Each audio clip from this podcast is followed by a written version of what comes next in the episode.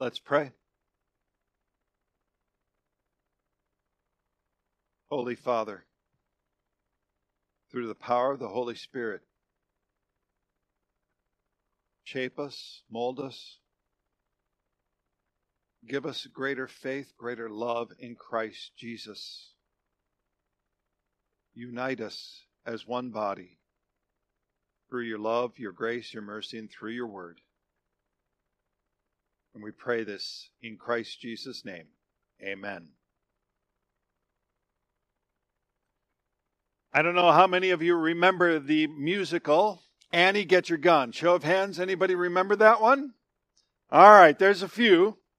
So there's this one song in there that I bet even if you don't know the musical, you know this particular song. It's a duet done by Annie Oakley and then her uh, her eventual love interest, Frank Butler. Anything you can do, I can do better. I can do anything better than you. No, you can't. Yes, I can. No, you can't. Yes, I can. No, you can't. Yes, I can. Yes, I can. Right? You remember that one? And so they go on and they keep trying to top each other. And later in the song it says, I'm superior. No, you're inferior. I'm the big attraction. Oh no, you're the small. I'm the major one. Oh no, you're the minor one. I can beat you at anything, and that's not all. That, I believe, is the theme song for the church in Corinth. They had so much selfishness and pride that they were dividing themselves. There were so many factions because I can do anything better than you. I have the better one that I follow. If you remember, in chapter 1, way back when we started this, some say, I follow Paul, or I follow Apollos, or I follow Cephas, or I follow Christ. To which Paul responded, Is Christ divided? Was Paul crucified for you? We didn't even cover this, but there were lawsuits within the church of Corinth. That was another division. And then last week we talked about the division that there was even in the Lord's Supper, where there should be unity. They were dividing between the haves and have nots. There was another division. Chapters 12 through 14 really are about the division created regarding speaking in tongues. So, some thought tongues were the spiritual gift you should have. And if you didn't have tongues, well, you were the have not, so to speak. And everybody should be able to use tongues in any way they want. And so what you had in their worship was a cacophony of gibberish. There was no order in the worship whatsoever. And by the way, you have the idea of the superiority of this spiritual gift to this very day in the charismatic and Pentecostal churches. They would say you are not saved unless you speak in tongues. And then they will preach and teach and try to have everybody speak in tongues. Divisions within the church. But there's not supposed to be that division, is there? There's supposed to be unity within the church. And last week, if you were here uh, or, or you're at home, you're watching, you heard about the unity that we have within the gospel and within the sacraments. So last week, I quoted a little bit from the Augsburg Confession. And the Augsburg Confession said this It is also taught that at times there must be and remain one holy Christian church it is the assembly of all believers among whom the gospel is purely preached, and the holy sacraments are administered according to the gospel. And then they go on. They say, For this is enough for true unity of the Christian church, that the, that the gospel is preached harmoniously, according to a pure understanding and the sacraments are administered in conformity with the word. And then they referenced Ephesians chapter 4. And I want to bring up what they reference. Ephesians chapter 4. There is one body and one spirit, just as you were called to the one hope that belongs to your call, one Lord, one faith, one baptism. What's the word that keeps popping up in that one? One, right? Not Paul doesn't emphasize two or three or four. He says one. And that's really at the heart of the matter today. Unity in the body of Christ, or we would say one body in Christ. And so, keeping, keeping with the simplicity of what we've been doing with this particular series, it is this. How do we become one body? That's the first part. The second part is how do we function as a body? So, how do we become one body? And then, how do we function? How does the body function? So, before we actually get to our reading, because it's in the middle of the chapter, I've got to do just a brief, concise summary of what he's talking about in the beginning of chapter 12. We actually covered this back in the spring, but I would be surprised if anybody remembers it. So, a little bit of context, right? So, Paul has been writing about spiritual gifts because there's this division. And he says, chapter 12, starting verse 4 Now, there are a variety of gifts, but the same Spirit. There are varieties of service, but the same Lord. And there are a variety of activities, but it is the same God who empowers them all and everyone. To each is given the manifestation of the Spirit for the common good. So that's a really important one, right? A lot of different gifts. We all have all sorts of different gifts, but it all comes from the same God who is given the gifts for the common good. That is for the body of Christ.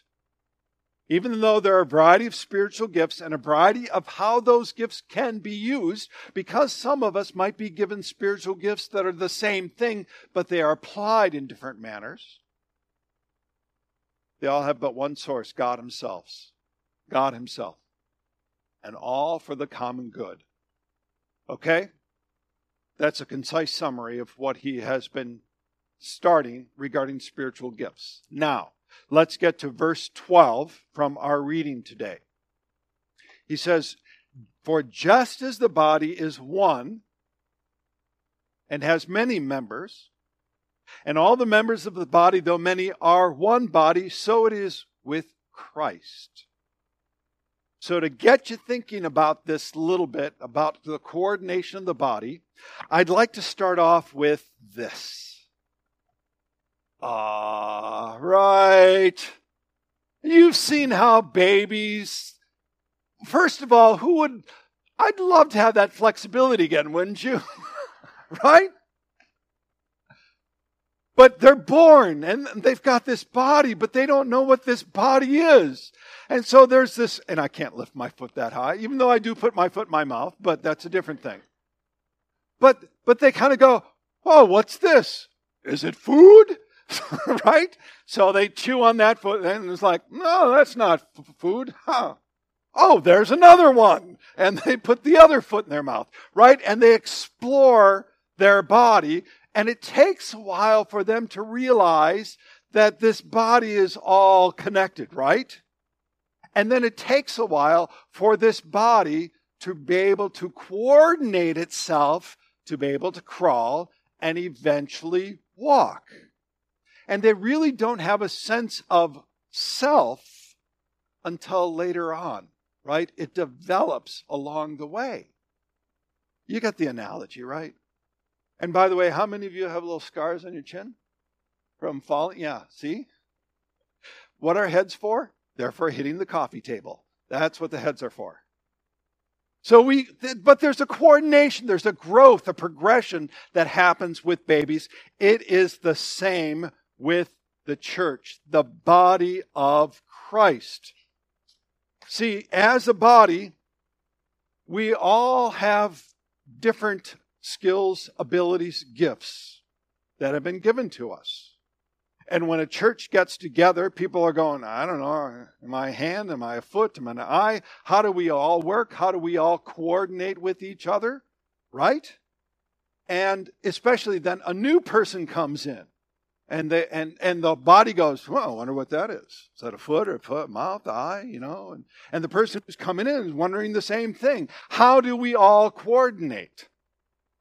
The problem is most churches stop at being individual members who just kind of gather every once in a while, Sundays, maybe special events, and actually aren't the full body of Christ.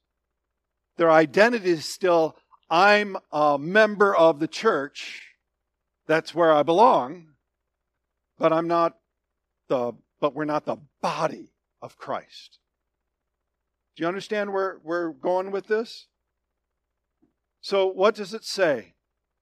It says, For just as the body is one and has many members, and all the members of a body, though many are one body, so it is with Christ. So, here's what we would expect this to read, by the way. The last part of the verse for verse 12 though many are one body, so it is with the church. Right? We would expect so it is with the church because the church is the body, right? But here Paul says, so it is with Christ. And what you find out is that Christ is the body. The body is Christ. See, when Saul, Paul, Saul was persecuting the church, on the road to Damascus, Jesus intervened and he said, Saul, Saul, why do you persecute me? He didn't say, Why are you persecuting the church? He said, Why are you persecuting me? Because the church is his body. And in Matthew, he gives this parable, and at the end, he says, then he will answer some of them, saying, Truly I say to you, as you did not do it to one of the least of these, you did not do it to me. And then he says, As you did it to the least of these, you did it to me. So there's a greater representation of what is happening, of what the body actually is. You see, the, the, the mark of a mature church the mark of a mature church is that they first and foremost have their identity as the body of Christ. Not the body of Joy Church, but the body of Christ, first and foremost. So, how does that body come into existence? Paul answers this. He says, for in one spirit we were all baptized into one body Jews or Greeks, slaves or free, and all were made to drink of one spirit. Listen, when you are born again, it does not matter your background, it does not matter your education, it does not matter your economic status. It is the Holy Spirit who brings you to life. It is through the, in and through and by the power of the Holy Spirit that you are born again. Remember what Jesus said to Nicodemus? He said, Truly, truly, I say to you, unless one is born of water and the Spirit together, right? Water and the Spirit, he cannot enter the kingdom of God. That which is born of flesh is flesh, and that which is born of the Spirit is spirit part of being born anew is to be baptized. It is in and by the power of the Holy Spirit in baptism that brings you into the body of Christ. It is in and by the power of the Holy Spirit who has you be born anew and baptized into the body of Christ You see, last week we, we talked about how the Lord's Supper is not just symbolic, right? Neither is baptism. See, baptism's just this not this outward symbol, but it's truly an inward transformation in which you are a new creation. In and by the power of the Holy Spirit's baptism, you are bound in body and soul to the body of Christ. You are the body of Christ, and that's now who you are. See, so many churches have that I belong to this church first. And you get all these little tribal churches then, rather than to say, I belong to the body of Christ. And my fellowship of believers then is called Joy Church. That's first and foremost. That is how we become the very body of Christ.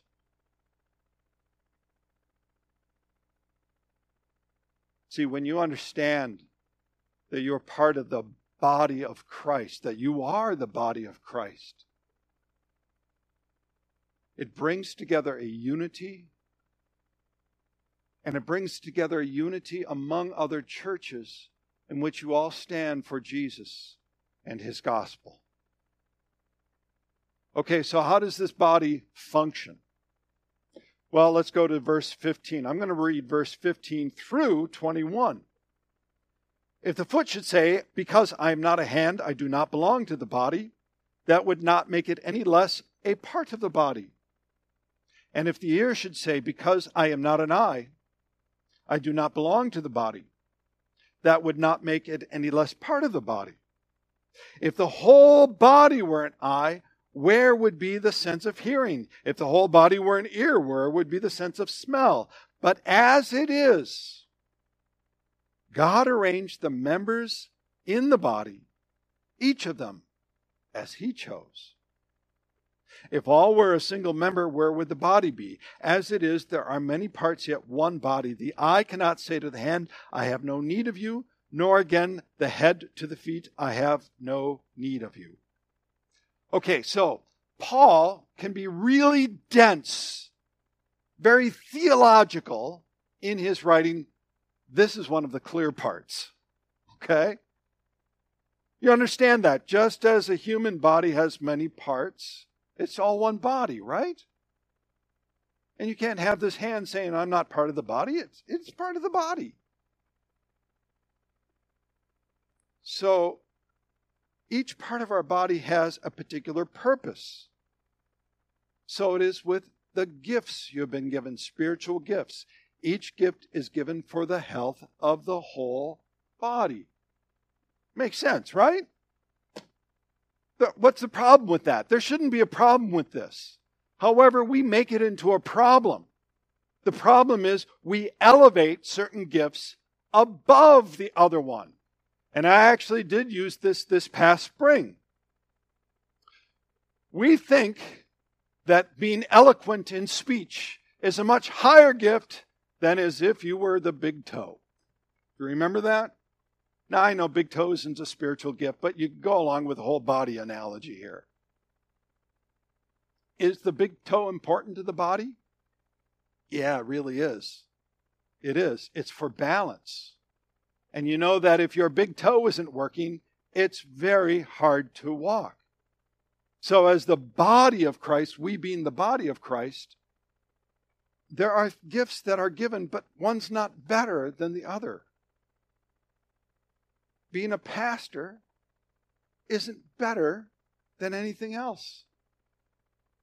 I know we understand that intellectually, I know we understand that intellectually, but it's really hard to consider, isn't it? You have to understand. We must remember that just as the human body is God's design, so the body of Christ is God's design. We are God's design. As it says, but as it is, God arranged the members in the body, each of them as he chose. This all makes sense. But yet, we want to do a hierarchy. No matter what, we discount our gifts. That just mine aren't as good. I may not be the big toe. I'm probably kind of like the middle toe, and I don't even know what the middle toe does. You know? Kind of like that. But there really actually is not to be a hierarchy within the body. All parts of the body are valuable. It says this, verse 22 On the contrary, the parts of the body that seem to be weaker are indispensable. So we are to love one another and care for one another also as the body. Not just individual members, but the body. It says this, verse 24 and going through 26. But as God has so composed the body, giving great honor to the part that it lacked, that there be, may be no division in the body, but that the members may have the same care for one another. If one member suffers, all suffers together. If one member is honored, all rejoice together. You know this that if one part of your body gets out of whack, the whole body gets out of whack, right? And we know this because of all the different surgeries that have been throughout this congregation. When the hip goes out, when the foot goes out, when the shoulders go out, right? Head, shoulders, knees, and toes. When one part goes out, the whole body suffers. In the same manner, when one of us suffers, the whole body suffers. When one of us are rejoicing, the whole body rejoices. Just as there are going to be a renewal of marriage vows today, it is rejoicing in the body of Christ.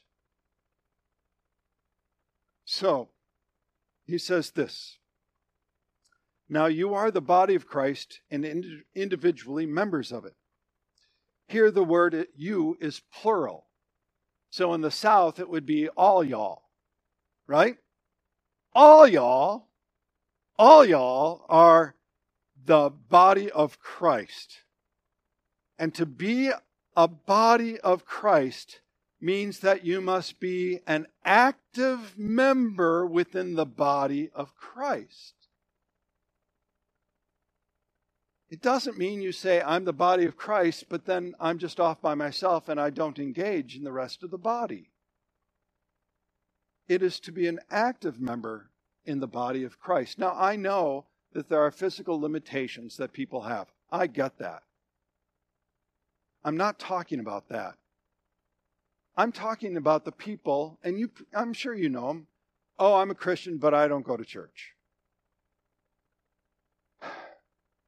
There's a really lack of understanding then of what it means to be the body of Christ. And a lot of people who have been worshiping online and then traveling and then coming back have rejoiced at being part physically in the body of Christ. I know that because people have told me so. You see, Christianity is never meant to be a solo sport. I know I've said that before, but Christianity is never meant to be a solo sport. It's meant to be lived out in the company of the body of believers. It's the body of believers who lift you up when you're down, when you're discouraged, who lift you in prayer, who come beside, your, beside you. It's the body of believers who rejoice in the good things that are happening in your life. It is the body of believers in which you learn more what it means to love to have grace, mercy, to repent, to forgive. This is what happens when you are part of the body. Those things don't happen outside of the body. They can, but not to the degree that God's design, that we've been given as God's design. The body of Christ is special. It is a beautiful thing. We are the bride of Christ. That is who we are. remember this from the gospel reading? The glory that you have given me, I have given them, that they may be one, even as we are one, I and them, and you and me, that they may become perfectly one, so that the world may know that you sent me and loved them even as you have loved me. You see, the very basis of our unity is the love of God for us, and thus our love for one another. And where do we find the love of God for us? In the gospel. In the gospel, for God so loved the world that he gave his only Son. That's the gospel. That he suffered, died, and rose again. The gospel, God showing us his love. And where else is there unity? It is within the sacraments. In the sacraments, we find forgiveness of sin. We find new life. We are strengthened in the sacraments. And we find unity together as His body. As His body. Now, I know that He gave different gifts, and He also gave an order, part of the design for the church. But nothing in this design says one is better than the other. It says this, verse 28 through 31. And God has appointed in the church first apostles, second prophets, third teachers, then miracles, then gifts of healing, helping, administrating, and various kinds of tongues. Are all apostles? Are all prophets? Are all teachers? Do all work miracles? Do all possess gifts of healing? Do all speak with tongues? Do all interpret? And of course, he's answer, asking these rhetorically. The answer is no. We're all one body together. But he says this But earnestly desire the higher gifts, and I will show you a still more excellent way. And so next week we're going to learn more about the excellent way. But for now, today, let this sink into your hearts, your minds, your soul. You are the very body of Christ. That is your identity above everything else. We are the body of Christ. And through the power of the Holy Spirit, you have been baptized into the body. So you have a new identity. And you are born again. And God has gifted and placed you within the body for His purpose, for His glory. God has not made a mistake here. God has placed you within the body for His purpose, for His glory. I'm going to read the reading from the gospel one more time. The glory that you have given me, I have given them, that they may be one, even as we are one. I and them, and you and me, that they may become perfectly one, so that the world may know that you sent me and loved me and loved them, even as you have loved me. So to him be all honor, glory, majesty, and power and might. Amen.